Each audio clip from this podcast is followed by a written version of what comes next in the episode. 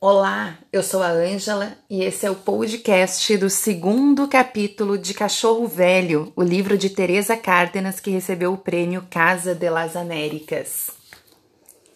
Beira. A voz soou dura, enrouquecida.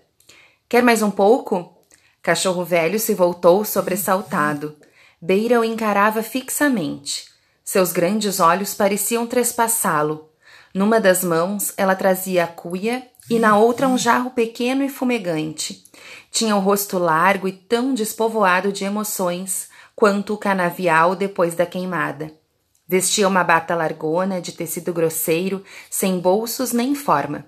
Não usava sapatos nem lenço na cabeça. O velho recordou o que os homens do barracão diziam de Beira, só que ele não acreditava em coisas sobrenaturais, não em sua idade. Em sua longa vida, tinha aprendido a não esperar demais do outro mundo, onde se supunha que habitassem os deuses e os espíritos dos antepassados.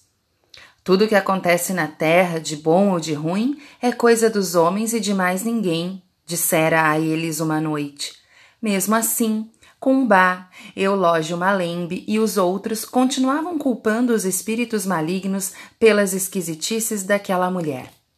Cachorro velho sabia que o fogo queimava. Ele mesmo tinha um braço crestado e quase imprestável desde aquele incêndio no qual tinham morrido a velha Aroni, Moss e Micaela Lucumi, a cozinheira.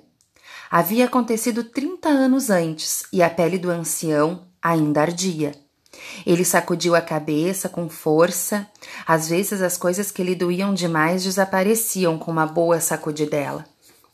No fogão a lenha, o lume começou a definhar. A água parou de borbulhar nas panelas, a fumaça invadiu o cubículo.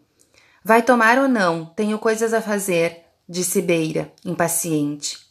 O ancião se remexeu inquieto no banquinho, tinha se esquecido dela por completo. Ultimamente esquecia-se de tudo. A madrugada fria, disse só para dizer alguma coisa e estendeu a cuia. Beira serviu um jorrinho de café no recipiente e então o velho atentou para a mão feminina. Era escura e sedosa, talvez suave demais para de uma escrava. Sulcos finíssimos cruzavam os nós e desenhavam estranhos meandros ao redor dos dedos.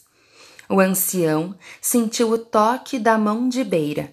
Estava fresca como a água do rio no qual ele mergulhava quando menino. Pensou que era impossível que aquelas mãos tirassem caldeirões e jarros do fogo sem a ajuda de nenhum pano, como contavam os homens do barracão. Também diziam que ela era capaz de saltar entre as chamas sem se queimar e de comer fogo, e que quando os senhores iam dormir, voava pelo engenho em um enorme caldeirão que soltava faíscas ao roçar as copas das árvores. Sem dúvida, eles fantasiavam. Coisas de negros ignorantes, soltou em voz alta sem perceber. Que foi que o senhor disse, Taita? perguntou a mulher que voltava a se atarefar no fundo do compartimento. Com um leve sorriso, cachorro velho se virou para ela na intenção de lhe contar o que se dizia no, no barracão. Não pôde. Beira, inclinada sobre o fogão, juntava sem pressa os carvões acesos. As brasas brincalhonas ardiam entre suas mãos.